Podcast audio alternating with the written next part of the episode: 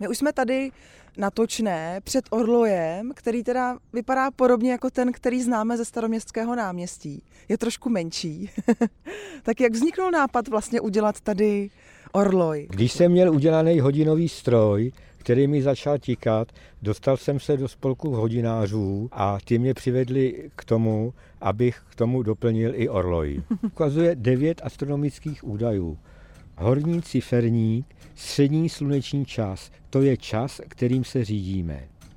Pak jsou tam ty dva ciferníky menší. Menší ciferníky je východ slunce, západ slunce. Takže to máme tři. Na 24.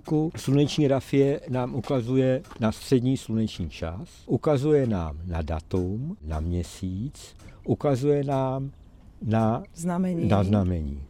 Měsíční kruh nám ukazuje stáří měsíce, fáze měsíce a rafie na ekliptice nám ukazuje hvězdný čas. A pak je tam ještě ten nejmenší, ten úplně nejsvrchnější disk. Nejsvrchnější disk, to je disk měsíční, má vyříznutou kružnici, kde vidíme, jak vypadá dneska měsíc. Pojďte se podívat do strojovny, ať uslyšíte, jak to hezky tiká. Dobře, dobře, pojďme se na to podívat, to mě zajímá.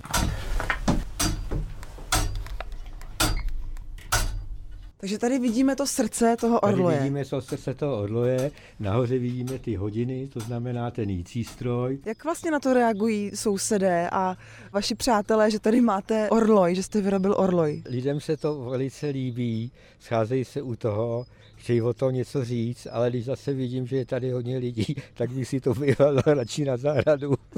Napadá mě, když vidím takto krásný stroj, který člověk úplně sám asi od sebe nes- nesestaví, tak dělal jste ho sám nebo vám s tím někdo pomáhal? Chlapci nebo kolegové z hodinářského klubu my s Orlojem samozřejmě pomáhali. Takže A tímto bylo... bych tím chtěl za to poděkovat. Sabina Vosecká, Rádio DAB Praha.